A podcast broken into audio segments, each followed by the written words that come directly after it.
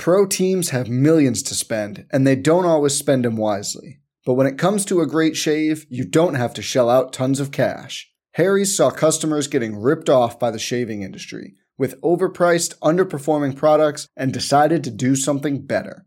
They found their own way to make beautifully designed razors for a fraction of the price of the other big brands, so you never wonder if you overpaid. Harry's shaving products look great, and the weighted handle makes shaving feel great too. I like to keep my beard neat, and Harry's always leaves me with a smooth yet crisp shave. Harry's quality is top notch, thanks to German engineered blades made in their own factory that stay sharp longer. You can get a five blade razor, weighted handle, foaming shave gel, and a travel cover for just three bucks at harrys.com slash bluewire. And Harry's has the highest customer satisfaction in the shaving industry, plus a convenient subscription option that you can cancel at any time. Getting the best doesn't mean spending the most when you shave with Harry's. Get started with a $13 trial set for just $3 at harrys.com slash bluewire. That's harrys.com slash bluewire for a $3 trial set. Hello and welcome to Here's Where It Went Wrong, the podcast where every week we have on one of our favorite comedians to talk about one of their favorite things, and we trace its history to find out exactly where it all went off the rails. I'm Winsler Powers. I'm joined as always by my co-host Andrew Nadeau. Andrew, how you doing, buddy? I'm doing fantastic. We just had a great episode. We had Sarah Wren on, who I've known for quite a while now. She helped me when I first started getting into stand up. Uh, she's done Just for Laughs. She's currently a writer for Letterkenny. She's doing just amazing and she is so funny. And we had her on today to talk about video games, which she has a deep history in. It was so much fun. I loved this so much. Uh, she she really knows her stuff, and I'm not saying that in like an oppressive, ooh, a girl knows video games way. Uh, she just is very very knowledgeable, and it's very fun when guests like choose topics they're truly passionate about, which she is about video games because she could kick both of our asses in them oh, whenever anytime. she would yeah. please. No, it, it's it's so cool, and guys, you'll get to hear a bit about her history and being one of the very early streamers on YouTube for this, and doing some very impressive stuff, and just being generally much better at this than we are, which we always enjoy. We're good at reading history that we've written down and pretending we know what we're talking about, and we, we stick to form here. That's right. Yeah, we have other skill sets, guys. So let's get right into it. Let's go.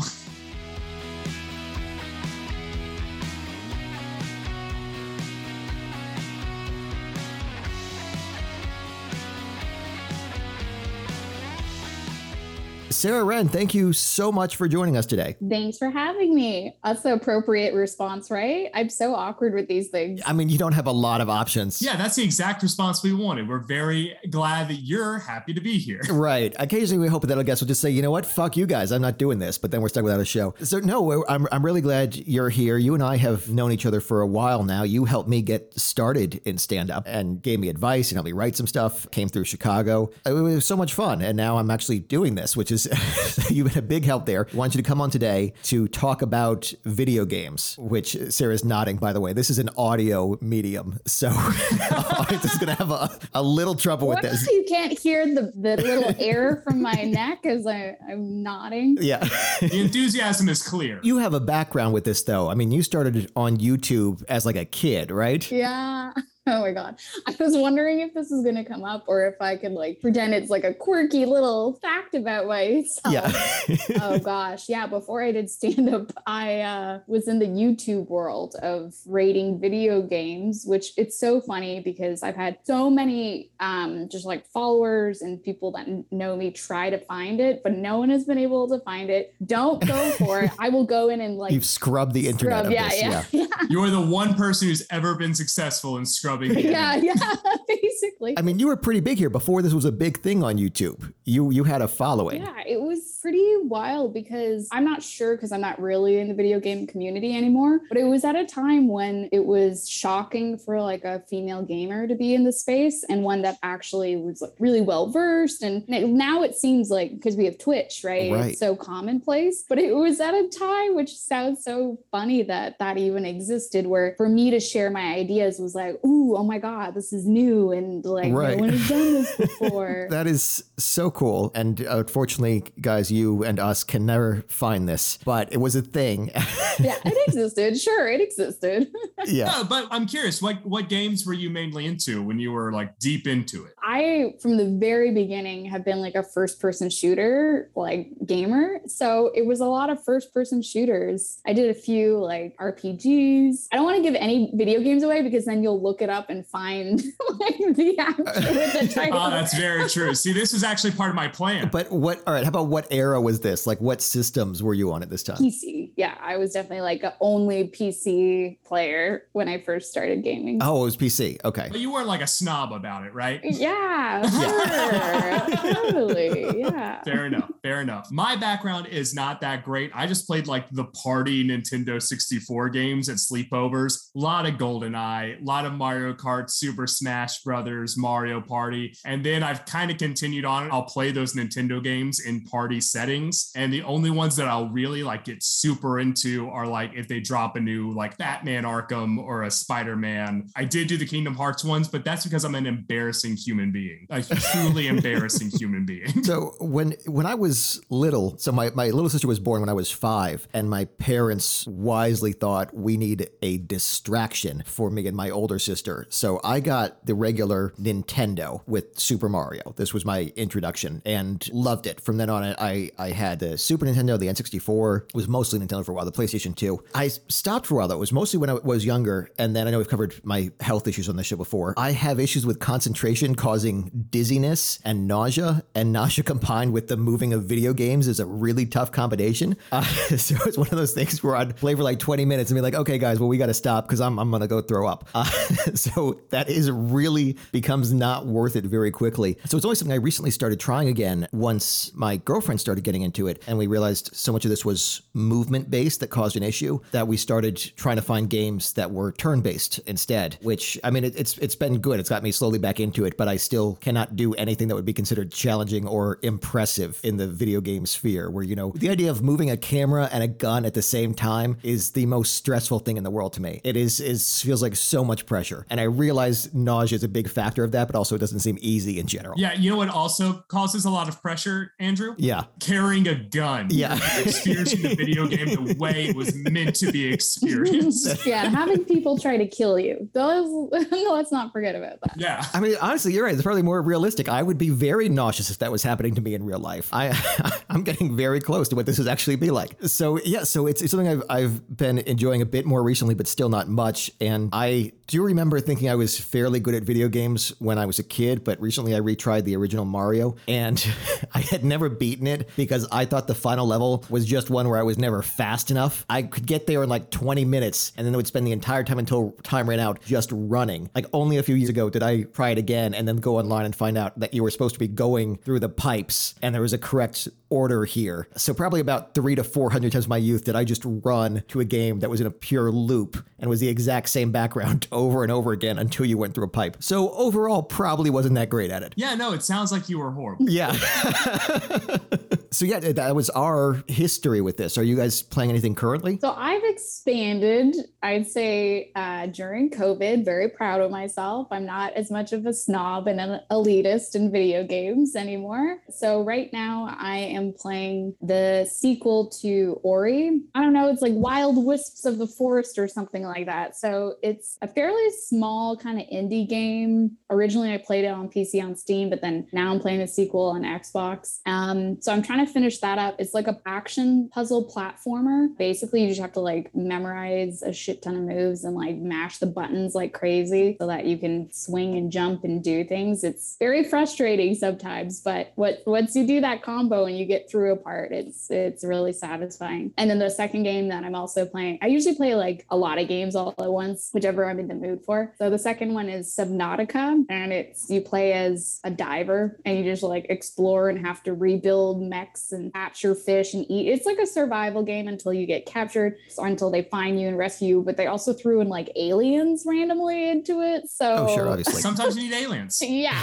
You gotta jazz it up a little bit. what if you were a diver? But then there's also aliens. So that's like Subnautica without giving A anything perfect setup. away. Yeah, without giving anything away. That's obviously what we assumed it would be about. I'm currently playing Divinity Original Sin, which was a, a bit older. We started with Divinity Original Sin 2 because, again, we were looking for, my girlfriend and I were looking for some couch co op games, which I'm surprised there are not more of these, but I get it. Everything is online now. Now, for like the past 15 years, it's all been online. this is not a new development. I've just gotten back into it. So, and, and she's very much into D&D in real life, and I think this is her way of trying to get me more into it uh, because it is very RPG based. But it's it's been good. The second one was significantly better. Right, right now, we've just been getting frustrated and playing less and less often. But it, it's been fun, and I really did enjoy the second one a lot. Yeah, I'm I'm with you on the oh yeah, games are online now because I got the Friday the 13th game, which is uh like I was like, oh, it'll like randomly generate you as a camper or Jason Voorhees. and it's like, oh, like it's beginning to be fall, so that's going to be a lot of fun. And then like I set it up and they're like, this game only works online. And I was like, ah, well,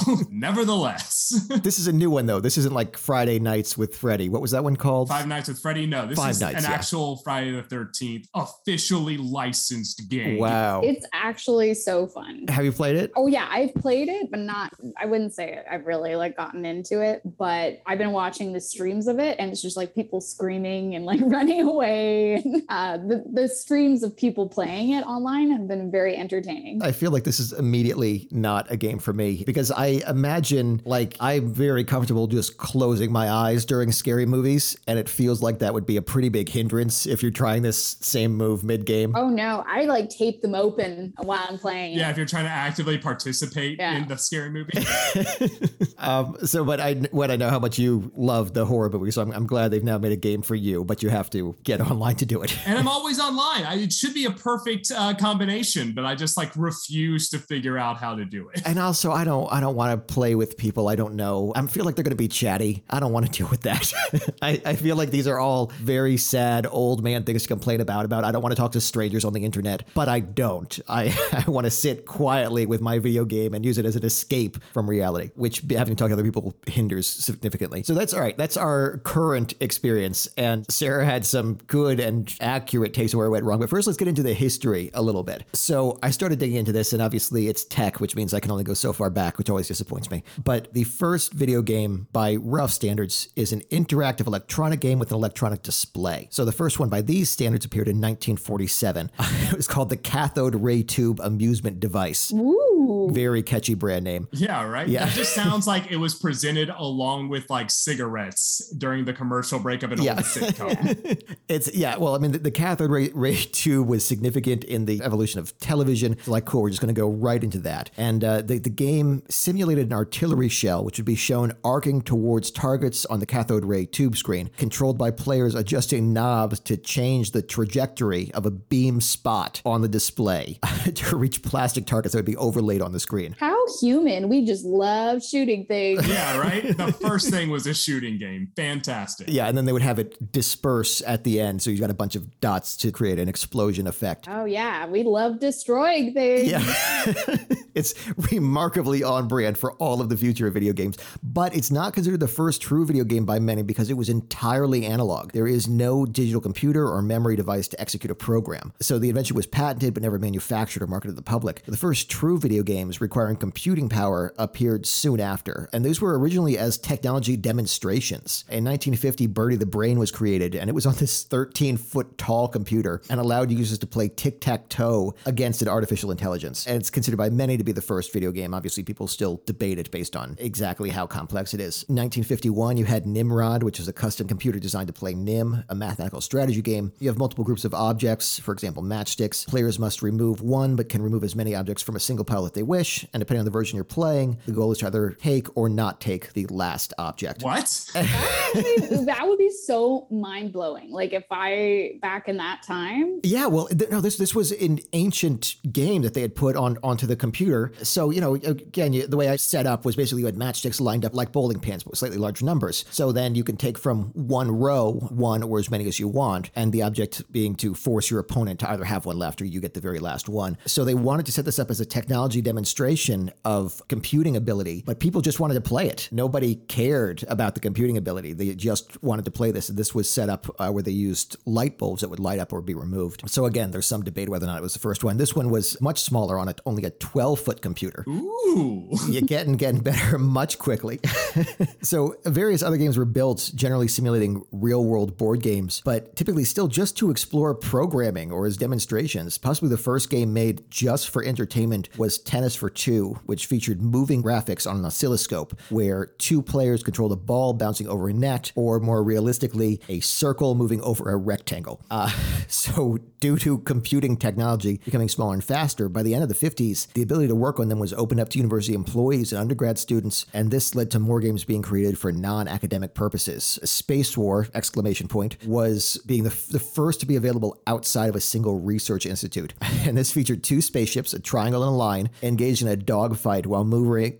the description of this is so epic. They're engaged in a dogfight while maneuvering in the gravity well of a star. But you've got a you've got a small triangle and a small line that are moving around the screen and and you know shooting vaguely at each other. But it, it actually was affected by gravity at this point. It has far more details than the last ones because you actually are putting physics into the gameplay here. I will say it makes sense that they were like giving it such a grand, like beautiful scope, Yeah. considering like think about the games you played as a kid. Like I played GoldenEye and I was like, oh, this is basically a movie Yeah. that I'm watching right now. And if I watched it now, it's dog shit. It is like literally like basically a triangle and a line going around the screen. No, for every new system, it was these are the most amazing graphics ever. And then you look at the one from like 10 years ago you thought was the best you could possibly get. And you're like, this is incredible. I could have drawn something like this in fourth grade. so, yeah.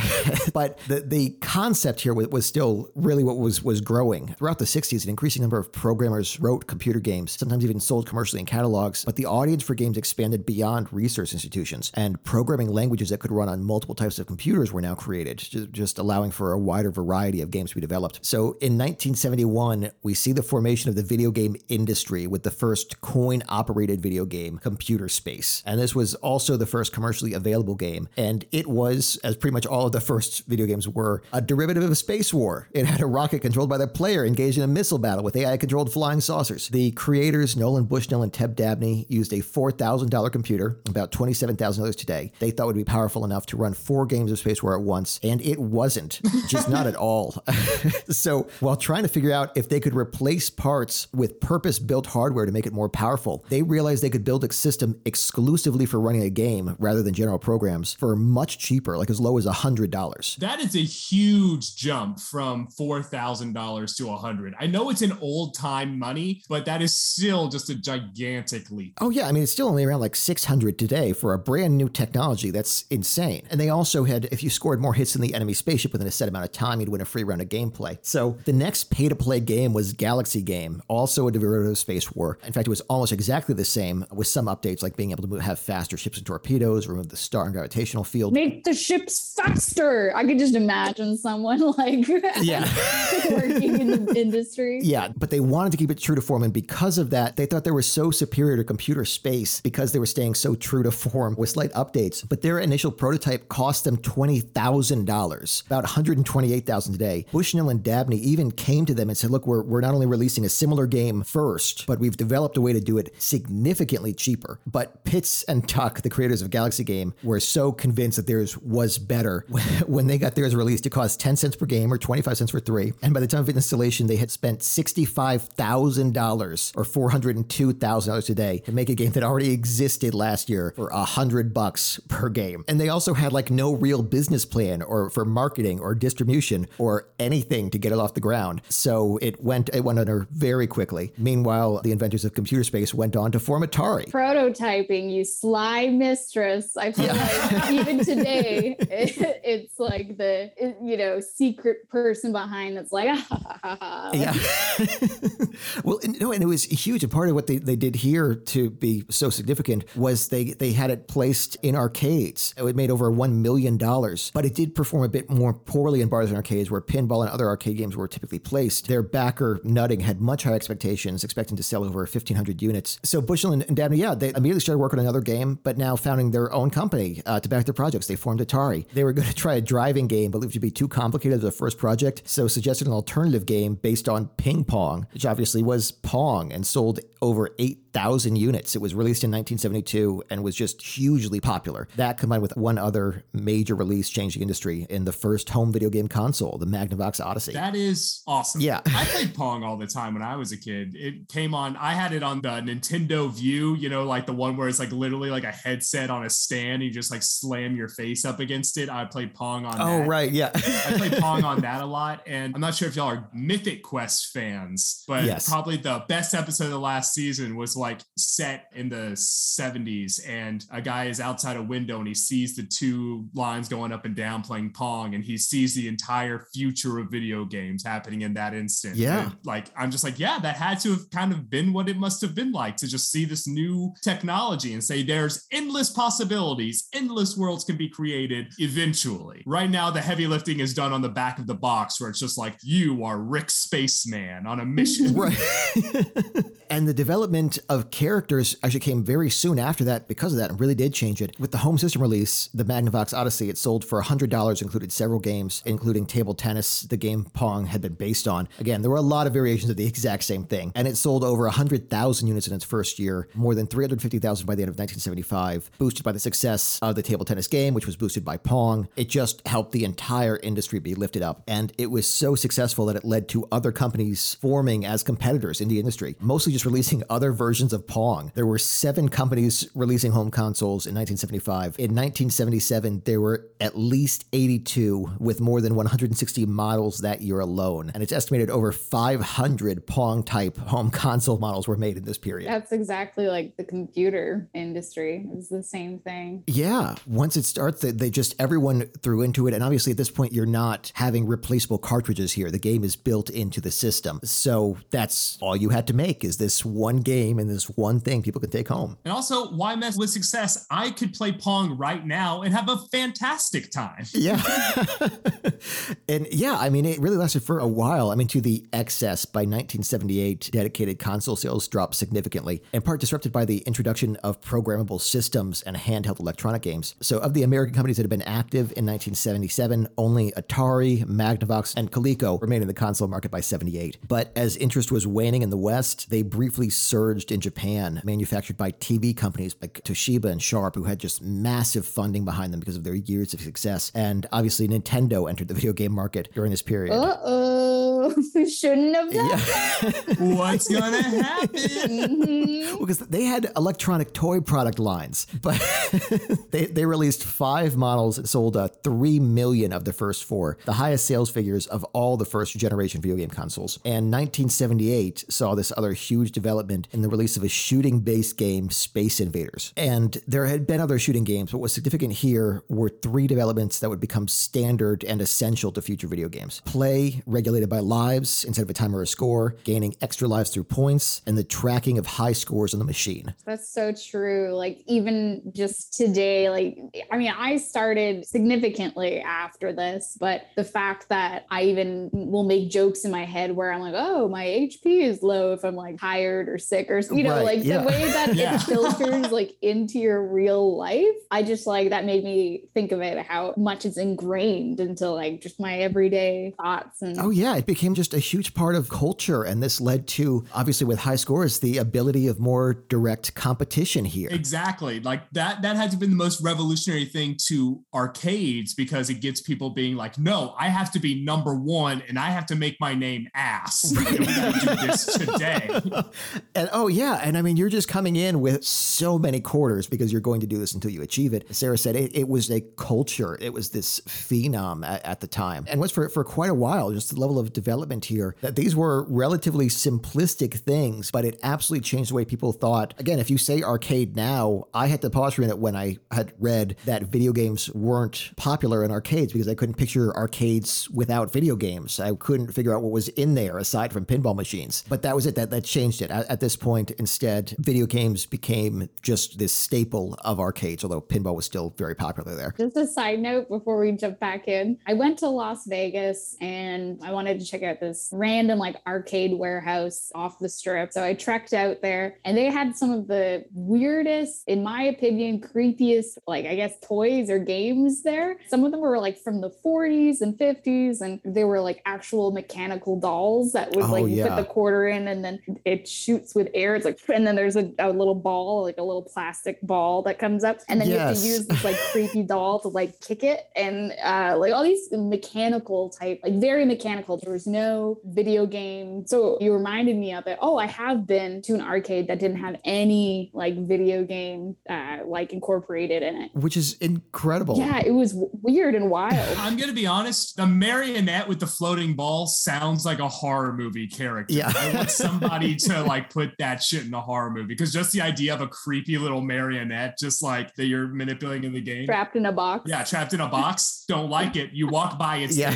there. You walk past, camera goes back to it, it's gone. That's exactly what would happen. Yeah, it's like play the game. Also, the idea of you give it money and it starts breathing is a horrifying concept. Yeah, and it was so loud. Like each time, it was like like every time it moved, Right. you could hear everything, and it was so jarring. They had tons of games like that. There were some that were related even to like diseases and like stuff like that. Yeah. Oh yeah. Oh, and the the level ever put into purely mechanical games. I mean, those go back to the 1800s, amazingly, and they were obviously a lot more rare then. But no, they came up pretty incredible innovations for purely mechanical design, and had to work with that for a while. I mean, once video games came out, that became much more of the standard. But there was a lot of innovation before that. Pro teams have millions to spend, and they don't always spend them wisely. But when it comes to a great shave, you don't have to shell out tons of cash. Harry's saw customers getting ripped off by the shaving industry with overpriced, underperforming products and decided to do something better. They found their own way to make beautifully designed razors for a fraction of the price of the other big brands, so you never wonder if you overpaid. Harry's shaving products look great, and the weighted handle makes shaving feel great too. I like to keep my beard neat, and Harry's always leaves me with a smooth yet crisp shave. Harry's quality is top notch, thanks to German engineered blades made in their own factory that stay sharp longer. You can get a five blade razor, weighted handle, foaming shave gel, and a travel cover for just three bucks at harrys.com slash bluewire.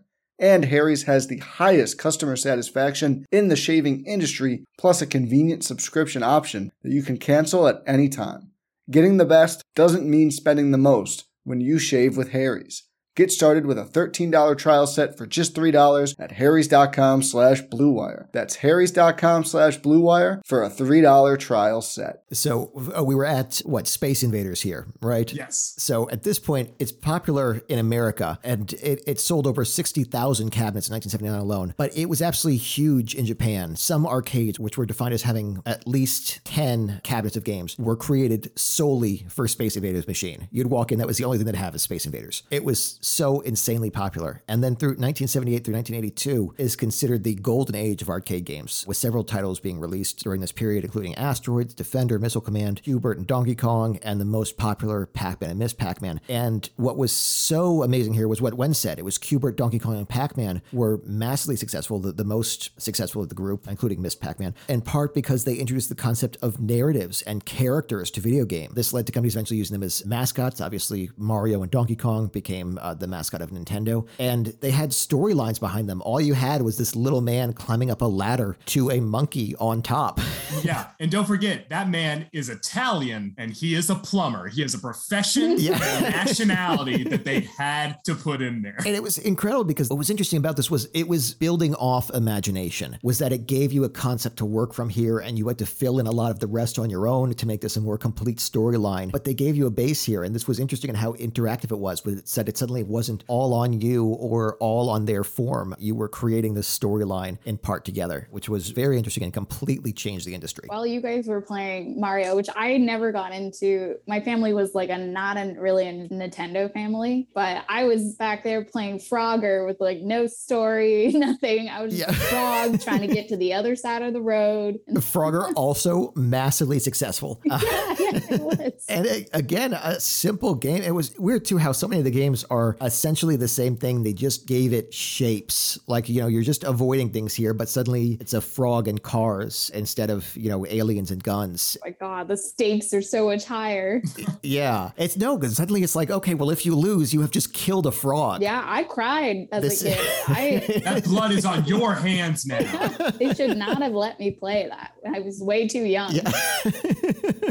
so in 1978, revenue from coin operated video games was 308 million. In 1979, it reached 968 million. In 1980, 2.8 billion, 4.9 billion in 81, and 7.7 billion in 82. Arcades between 81 and 83 went from 10,000 locations to 25,000, and arcades became the most popular entertainment medium in the entire country. Pop music brought in 4 billion a year, Hollywood films 3 billion, and arcade games were bringing in more than both of them combined. Wow. That's absolutely wild to think about, especially because this is in 80s money, which Yeah. is notoriously not today money. Right. No, that th- these numbers were absolutely incredible, especially when you consider that these were being played for 10 to 25 cents per game. To achieve that level of money is absolutely insane. But I feel like everyone was on like cocaine and speed, and that they were like just addicted to like Yeah. putting those coins in and like playing and getting those scores. Yeah. it definitely, yeah. And, and the level of bar games as well definitely helped influence that. And it had this weird crossover of, of adult as well as kid gameplay. I gotta ask, what's the most money you've ever spent at an arcade? Um, let's see. I went there for my birthday once, and my parents said they were putting in a, a fixed amount. Then after a while, I realized we were playing way longer, so I have no idea how much, but I'm betting they put in hundreds of dollars that night for me and all of my friends that were there. That's very sweet and very amazing. And far too much. I remember one time at a hotel me and my brothers were staying at on like a family vacation. Like we were on vacation, but there was like a little game area, Yeah. like little arcade area for kids, like at the very base of the place. And we went in there and we played the Simpsons arcade game. And it was an experience where I probably spent at least like I would run upstairs, like we would assign one person to run upstairs to get more money from my parents. And I think we spent probably $60. But we beat it. We beat that motherfucker. so my other story, because I was going to respond with what I spent individually, the most I spent individually on a game. It was we were on vacation with my family, and I went downstairs to the arcade they had and played the fucking Simpsons video game. yes, this is why we host a podcast together. it was for hours. I do not know how much I spent. I'm not sure I beat it. I think I tapped out at a certain point where it's like, all right, this is this is too much money, man. But it was the most I'd ever spent on a single video game of my own money. When when your parents are just looking at you like, no, please don't. That's when you knew you spent too much money. Yeah. my dentist, I I remember they had Sonic the Hedgehog uh, as the the game there, and it Oh, was yeah. an actual. It, I, I looked like a big setup, like what you would see in an arcade. And I remember my parents would just like take me there to play Sonic the Hedgehog. like, to the dentist. yeah, I don't even remember always like getting my teeth looked at. Just like, hey, we're back. She's just gonna play Sonic for a little bit. Sorry. yeah they're like oh it's free That- yeah they, like you know we were you know we didn't really have money growing up so they would like take me to the dentist and it was free if, if you were a patient with them That that is incredibly creative, and I love that. I wonder if anybody else tried that. If the dentists were just like, I don't, we don't know what to do about this. Nobody's ever done this before. we don't, we don't have a solution here. I, I don't know i just think it's so weird Y'all found a perfect loophole in the system. It's I I've never seen something like that ever before. Maybe because I was born in '91, but it was just like I remember even as a kid being like, "Huh, this is odd. I haven't ever like seen this before." And like in a dentist like waiting room. Okay. I love it. They found a good dentist. I didn't know there was a thing either. I would have gone to that dentist. I would have loved going Yeah. to the dentist. I have a great aunt who we would go over to her house on Christmas. And it was kind of like the side of my family that like I never see. I would come from a big Catholic family and like, you know, we have like the ones that we see and then we have this part of the family that we only really kind of see on Christmas and like big family gatherings kinds of things. But she had Sega Genesis and Sonic 2, and I played the hell out of that shit in her little back room while my, the rest of my family was doing our traditional Christmas game of poker and chain smoking. yeah.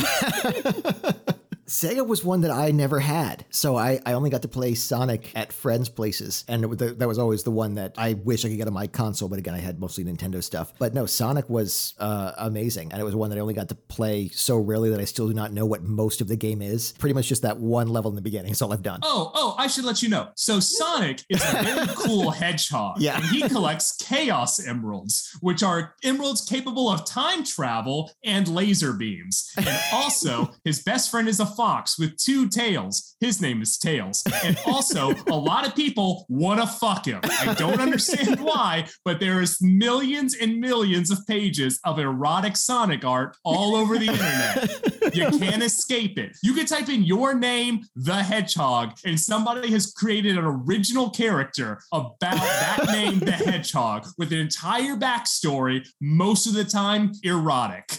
That is the That is legacy insane. of Sonic the Hedgehog. I I had no idea that existed. I have tried to write this joke numerous times about a guy who's trying to propose to his girlfriend, but before he does it, he has to punch Sonic the Hedgehog, and it has absolutely just fucking killing the mood immediately. And I I have tried this so many times and it has never worked, and I don't know why because I love the imagery. Well, now you've got more to like chaos, whatever. You know, like I can't remember names of things. That's that's my that's my thing. Oh, you don't know the deep Sonic canon off the top of your head?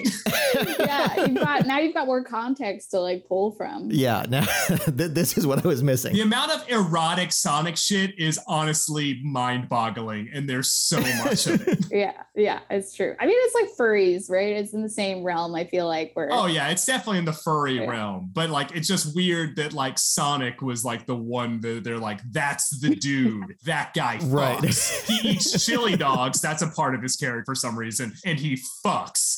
Those are the two things you need to know about Sonic the Hedgehog. it's the shoes. It's the shoes. Like that's what I'm saying. It- this was a remarkable brand.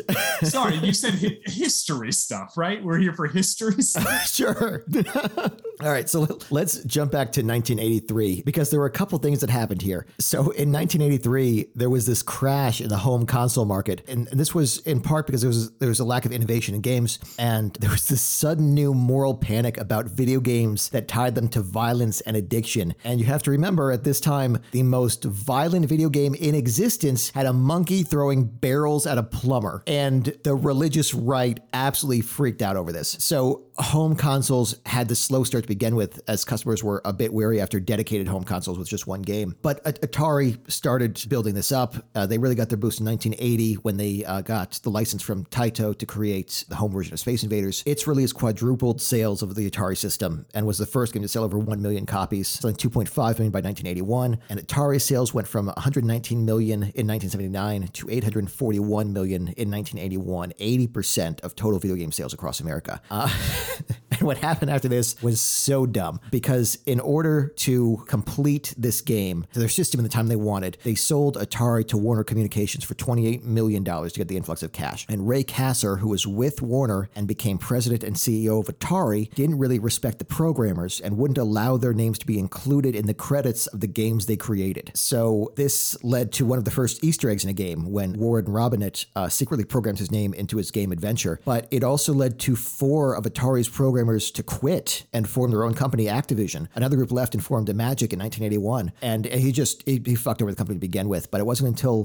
1982 that Atari had a real challenger to the control of the market when Coleco released ColecoVision and had licensed the right to develop a version of Donkey Kong from Nintendo as a bundle game with the system. So they only sold 4 million of their system over their lifetime compared to Atari's 30 million. It shouldn't have been a competitor, but what happened was Atari got scared from this when and it, it just led directly to the crash. When Activision split off, they were sued by Atari for taking their concepts but settled out of court giving Atari a portion of sales, essentially licensing their work as a third-party seller on Atari system. And this led to at least 100 other companies claiming to be developing software for the Atari 2600. And this was expected to lead to a huge boost in sales. So Atari started licensing out the right to create these video games to take a percentage. But 10% of games produced 75% of sales because some of the companies hired experts in game designs, but most were staffed with cheaper novice programmers backed by venture capitalists without any experience in the field at all. So this led to the most popular system being watered down with this huge amount of poor quality games and shaking their reputation. Retailers had to discount the prices to get rid of inventory of these bad games, which impacted the sales price of the high quality games since consumers would be drawn to purchase bargain bin price games over good ones at a regular price and completely tanked the market because at this point people could no longer trust in the quality of home video games even as a concept. This just makes me think of you've heard of the ET official video game, right? Yes, yeah. so you know the story with that? No, I remember seeing the image of the game. What happened with it? There was an ET video game that was so bad that they eventually just had to fucking fill a landfill with them. That's not a joke. They they literally were just like, we have to destroy every copy of this motherfucker because like nobody was buying them. It was ruining like the the brand of ET for the studio, and wow. they had to just get rid of it. And they like just dug a hole and they put the games in the hole. that is absolutely incredible, and I cannot imagine how you make a game bad enough that you have to destroy its existence from the planet. it's like that Jerry Lewis movie, The Day the Clown Cried. Everyone knows about this, right? No, please tell us the Jerry Lewis story. okay, then we'll speed through history because I know yeah. because I don't want us to run too long. But Jerry Lewis wanted to make a dramatic film, oh, so God. he made a movie about a clown in Nazi Germany that entertains the children in the concentration camps. But eventually, he has a change of heart, but he knows that he can't do that. So what he does is he entertains the children as like a Pied Piper kind of figure and stays with them in a gas chamber, which is how the movie ends. And he Jesus saw the fuck. cut. He saw the cut of this movie and he keeps it in a safe in his office and refuses to let anyone else see it. No one has ever seen a copy of The Day the Clown Cried, and no one will ever see a copy of The Day the Clown Cried. And can you imagine putting all of your money into making a movie that's going to be your Oscar vehicle and then being like, oh, oh, fuck this. Oh no, this was this was a bad idea all the way down and having to keep it in a safe close to you at all times. Wow. That is just, I mean, a horrifying enough premise. I feel like you should have seen that coming, but also I don't really want to see a Jerry Lewis drama to begin with. But oh, wow. Oh, about a clown and a concentration camp. It sounds like a parody of an Oscar bait film. oh yeah. Oh god, that's horror. Honestly, I feel like it could have been better as a, just a really dark comedy. like that is such a disturbing premise. Can you imagine me Roberto Benigni and making Life is Beautiful just as a fuck you to Jerry Lewis? Oh, that is just just awful, and I would love to be able to see that. I, I, mean, Jerry Lewis has died now. I, I'm amazed that has not come out somehow. But all right, we're obviously going to be doing an episode on that in the future, and just Jerry yes. Lewis as a whole. There's plenty there. all right, so I want to skip ahead in a second. So let me just wrap up some of the 80s here. It's in 1983. There's three billion dollars in sales, and that dropped to a hundred million in 1985 because of Atari's fuck up. Warner even sold off Atari to Commodore International. Magnavox and Coleco had to leave the industry entirely, and because most of the companies producing games in Japan had a much longer history. They were able to survive the drop in sales, letting them become the dominant force in the video game industry for several years, particularly with Nintendo's introduction of the rebranded Famicom, now the Nintendo Entertainment System. And they also, specifically because of what Atari did, maintained strict publishing rights to avoid any of the pitfalls that led to this massive crash. So after this, you have computer games developing at the same time, the BBC Micro with Acorn, the Commodore 64. This also had development with a lot of independent publishers because BBC started started pushing this idea of computer education, which was fantastic, even back the development of the BBC Micro. And this led to a lot of bedroom designers. They started designing games from their home. And this was small publishing and distribution companies were established to help them sell. Ubisoft even started out doing this as a distributor in France. And computer games took the lead after the console crash. And to counter the morale panic, educational games were created like Oregon Trail and Where in the World is Carmen Sandiego. Then with IBM, there was this explosive growth with open architecture and compatible machines. It allowed software developers to write code that had just meet the IBM PC compatible specifications and have to worry about which maker model is being used. So yeah, they, they improved graphics, color, speed, introduced dedicated sound cards, all of which enhanced this gaming experience. And the first major video game publishers arose out of that. We do have 90s and the development of the CD-ROM and 90s and uh, Nintendo trying to partner with Sony. And then right before their release, the deal fell through, or right before the announcement, the deal f- fell through when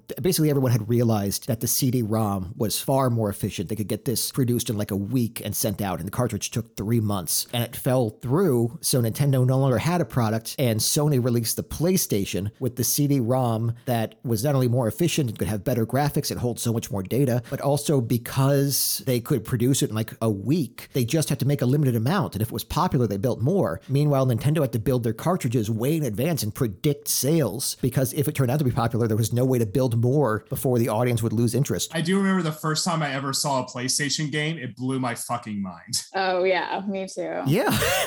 it was an absolutely huge shift in the game, and Nintendo really just kind of faltered after this because after this, they created the Super Nintendo after this to counter the PlayStation. I think about the PlayStation 2 and the GameCube. The N64, they actually did good. They they held the ground here. They got GoldenEye, which was significant, obviously, as early development in first person shooters. And during this late 90s, early 2000 period, they started developing genres that are not now common, like the first person shooters with 3D graphics. Adventure games became prominent. The first immersive sim games were built, and the idea of stealth games, real time strategy games, plus survival horror games like Resident Evil. So it was just this massive boost in the industry, along with Microsoft starting to worry that the video game systems would replace the home computer. So they released the Xbox to stay in the game. It became the second best selling system of all time, and they lost money on every single one. Wait, how? Because they sold it for uh, less than it cost to make. That's a bad business model.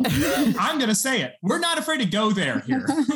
I'll say it. Bad business model. So some of the companies, like including PlayStation, started going basically what's called the razor and blades model of sales here, where you sell the original product at essentially cost, and then you make your money back on the add-ons, the additional blades. So they're supposed to make your money back on the games. But Sony was doing it pretty much at cost, but Microsoft spent so much producing this to compete with Sony, they had to take a loss on every single console. And again, they're selling over a hundred million consoles. I'm just now realizing that that razor blade strategy that they use of selling the console at cost and then being like, but then you got to pay for the games is the system they still use to be like, here's your free cell phone game, but to get past the third level, you got to give us a dollar every hour yes. for the rest of your fucking life. well, and, and that was one of the, the next big developments. Oh, by the way, though Microsoft did lose money there, it got their foot in the market so significantly and they made their money back on games. So it didn't end up being a problem for them. Obviously, they also had so much capital behind them that it was well worth it to have a place in this market. After this, we're, we're going to skip a bit over the MMORPGs because it's, it's just a lot of data. And like, we get it. The internet was suddenly there. People could start playing online. So they did. And get to what Wen had, had mentioned here because games had started being developed so massively and they started taking on some of the concepts from Hollywood where they were putting $40 million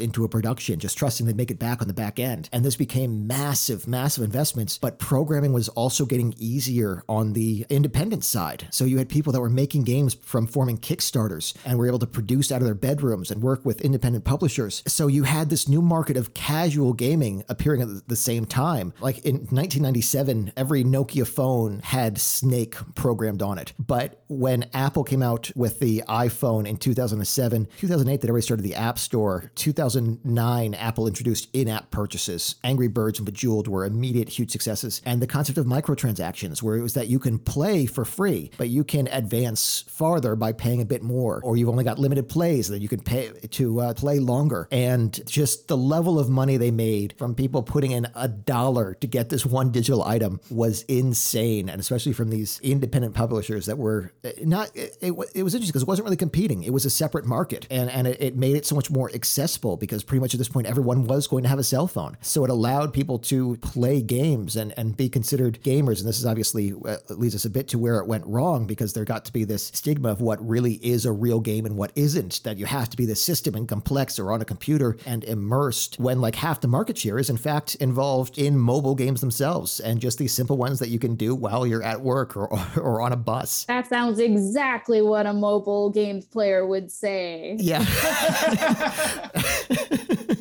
but yeah, that did lead us to where it went wrong. So, Sarah, where did it go wrong? Uh, there's so many ways. Yeah. oh my gosh. I think like your fact where I didn't know it started that early, the whole games are bad for you and violence and they're connected to violent acts and all that stuff. I didn't know it started that early, but it makes sense for, you know, religious folk to be like, hmm, something else is getting more attention than us and is like more popular and they're having fun. Yeah. No. So no, I mean that that started very early into the, the game world. Look, in their defense, though, Sonic the Hedgehog does canonically in his games fuck human women. that is a fact. He has a human woman love interest. And it's not just him. Other characters have human love interests, and there's no That's reason for this. That's love. That's not violence.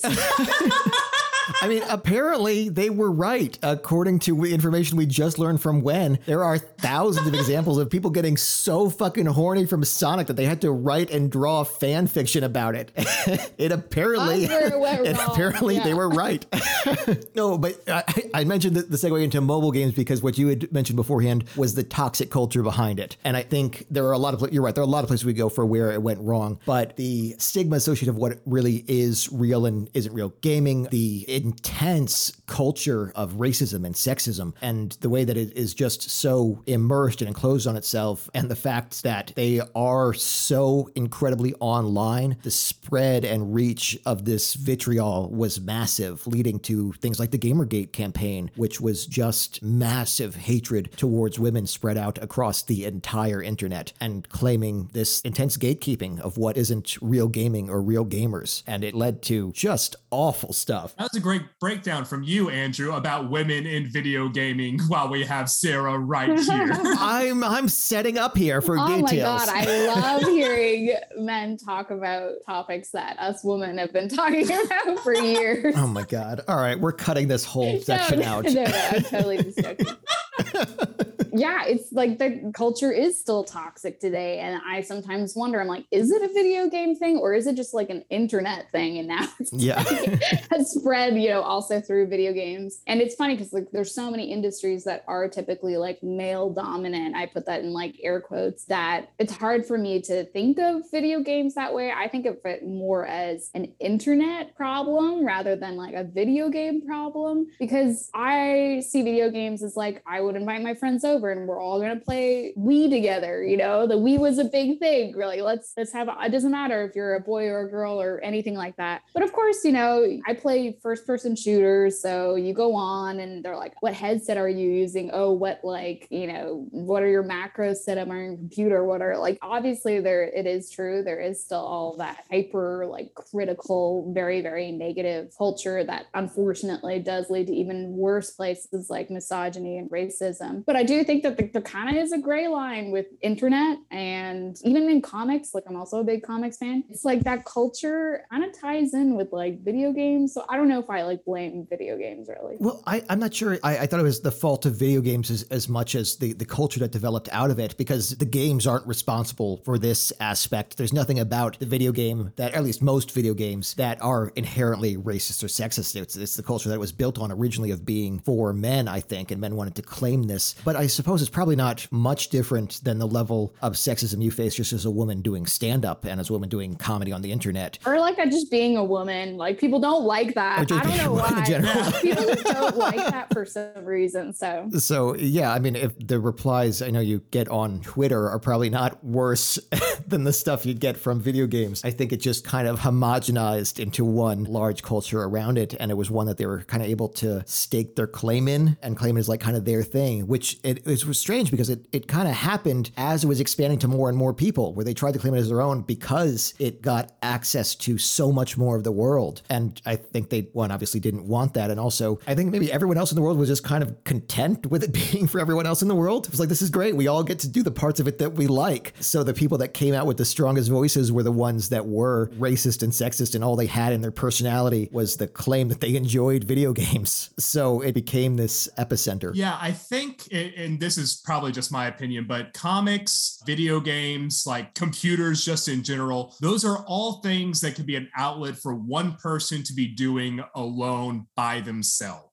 And I think that when you have people who like are just doing it by themselves, there's this idea of I am the only person in the world who is enjoying this to this degree, yeah. to, to, this level. I am the only one who can do it because I am the only one who's witnessing me doing it. You know, you don't yeah. sit around and just go like, oh, everyone who likes basketball must be doing some extreme racism behind the scenes because it's like a social thing. Like everyone's hanging out, that you all see each other, you see all the different fans, but you have a bunch of just white guys sitting around being like, well, I like this. If I were to expand the realm, I would assume it's other white guys who are also liking it. So then when it does expand and you're now able to visually see other people doing it, and it's not the community that you built in your head to appease yourself, you're probably just like, what the fuck are you doing liking my stuff? You're touching all of my stuff. This is all for me. Spider Man? Only I could ever relate to Spider Man.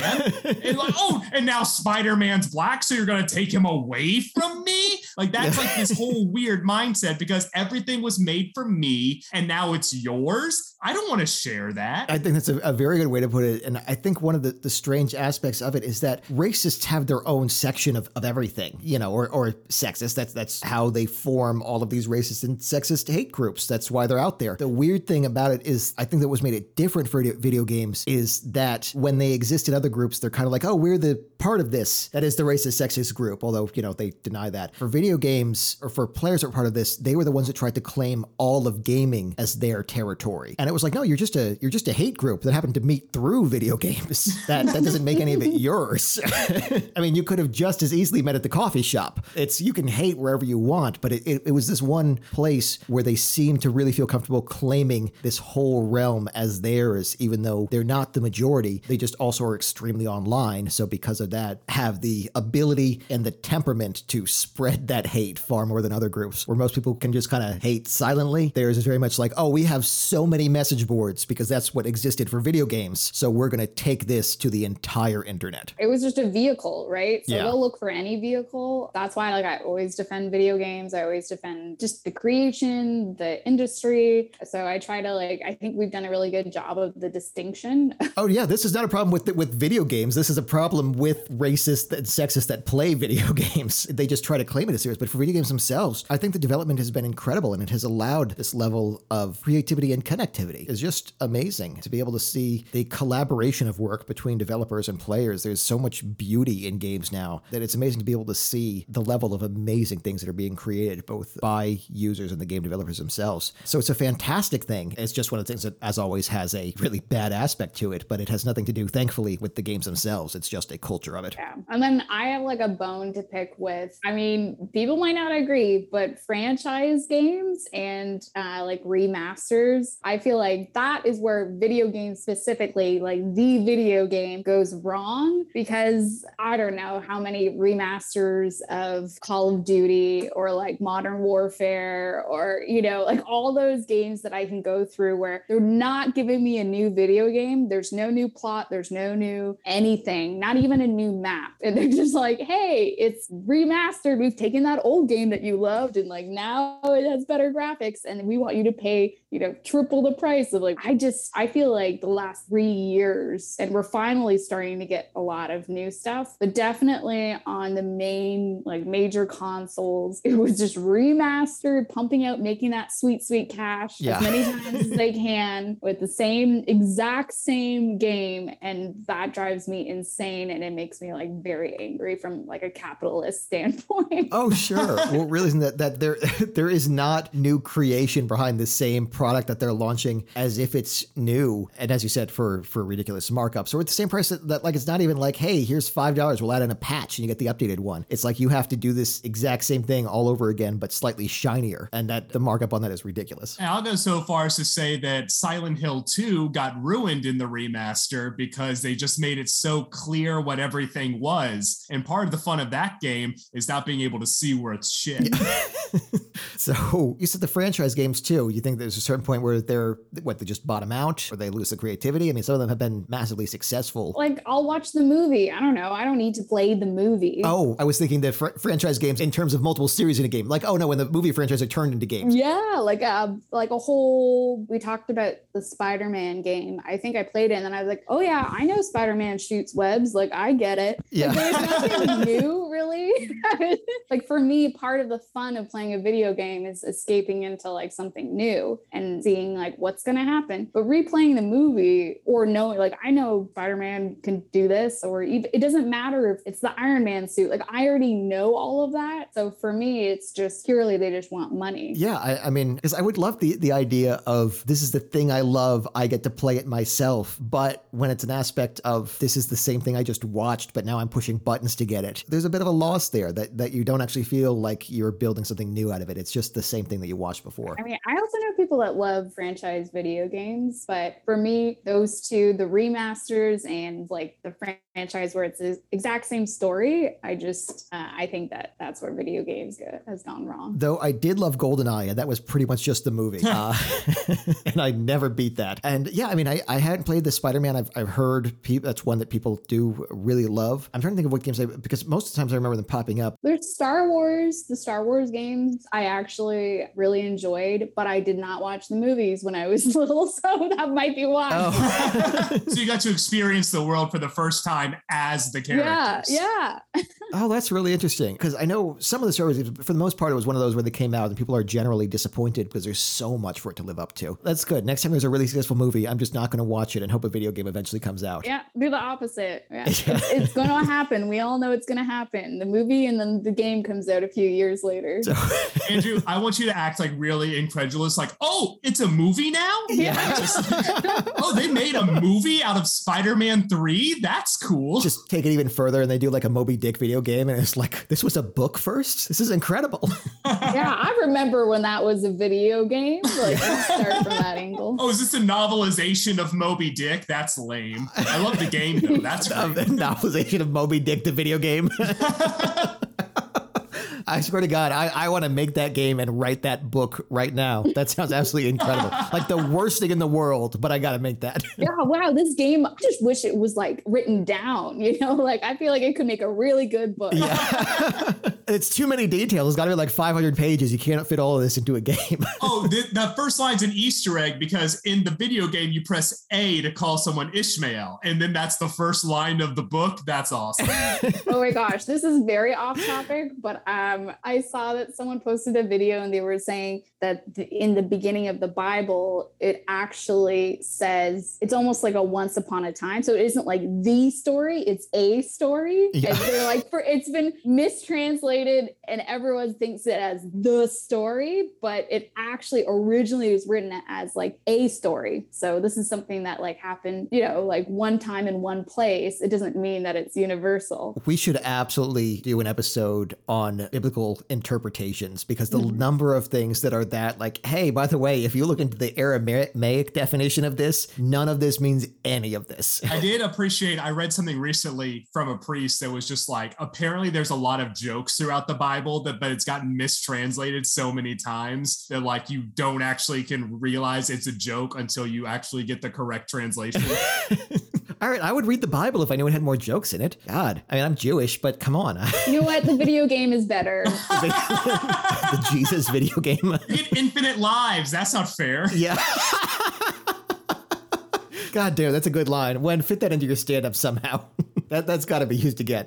Will do. Okay, so we've gone through the history, we've gone through where it went wrong. So we have our final segment in their defense, Oh, where we each have to try to defend the thing that we have been shitting on for most of this podcast. So uh, guests do get first dibs if you want to give it a shot. You know what? Men have been ruling things for so long that like maybe we shouldn't shake up things because I mean, stuff has been going on. I've been enjoying the games. I've been enjoying the way it's going. So it's like maybe we should just hear them out. we should just hear out the toxic masculinity trolls on the internet. Maybe if we just change our perspective and that it's like don't see it as toxic, but like as something more positive. You know, I find like a lot of people, you know, usually women tend to use negative words like toxic masculinity. You know, maybe maybe if we just give the benefit of the doubt, you know, we can continue. It's been so good, right? Like so good for us. So Yeah. why would we change anything? that, that is a really solid argument. Wen what, what have you got? Okay, I'm going to try to. I'm going to try to do uh, something about. We we hit two topics. I'm not going to defend racism and everyone else who looks like me who does video games. Yeah. Uh, so I'm going to go through the other route of franchise games Sure. uh, and just say GoldenEye. That game fucking slaps. I loved that game. Spider Man. Have you ever just like unwound by just swinging through the streets of New York City for like 45 minutes to an hour? I'm not even playing the main missions. I'm just swinging around and stopping and bugging every now and then, and it's delightful. Another thing, I mentioned it earlier and I said it was embarrassing, but I did play all of the Kingdom Hearts. Which is like the most fucking fever dream of a combination of what if we took the Disney movies, but then we added anime to it? And for some reason, that was right up my alley. But then you see photos of me as a kid, and you're like, yeah, that would be right up this dude's alley. And that is my defense of franchise video games. That honestly, you said Kingdom Hearts is like, oh yeah, when obviously played Kingdom Hearts. That's that catches me off guard. Hey, you look like you'd play Kingdom Hearts. What the fuck does that mean? Yeah. That's like the most hurtful, obscure thing you could say to somebody. If I was told I look like I played Kingdom Hearts, I would just go cry immediately. It's the worst heckle I could imagine. All right, I'm gonna hit the, the other aspect here. Imagine that your whole personality is based on the fact that you find a cartoon drawing of Zelda attractive. This is what you formed the basis of your personality on. And then you go on the internet and someone who has not spent 40,000 hours playing says, Did you know Zelda's the boy? How do you not have an emotional breakdown at what you've based your sense of reality on? Look, is it massively stupid and you are clearly in the wrong and none of this makes any sense? Sure, but what are you gonna do? Develop a healthy personality? You don't have time for that. You gotta go stare at photos of Zelda and try to learn to draw so you can make your own because most of these aren't naked enough. So, so what alternative do you have but to turn that disturbing perspective inward and release that hate outward because you can no longer get horny by normal real life women or men. It's just now entirely what you imagine Zelda to be because she doesn't challenge your views on reality. That was that was very yeah, good. that was Thank you. That's what I got. All right, well, I think that covers it for us. We've got video games, our personal experience, the history, where it went wrong, and some pretty creative in their defenses.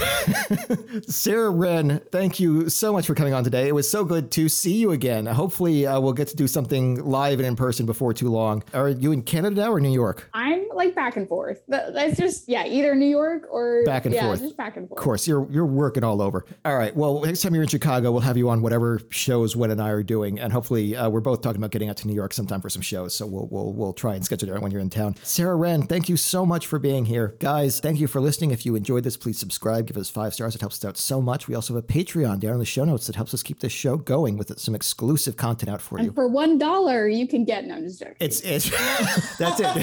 Patreon content with microtransactions is coming up next. It- but it's currently, guys, only five dollars. It is remarkably affordable. Uh, we're going to be back next week, but hope you'll join us then. Wen I'll see you next week. Bye. Bye.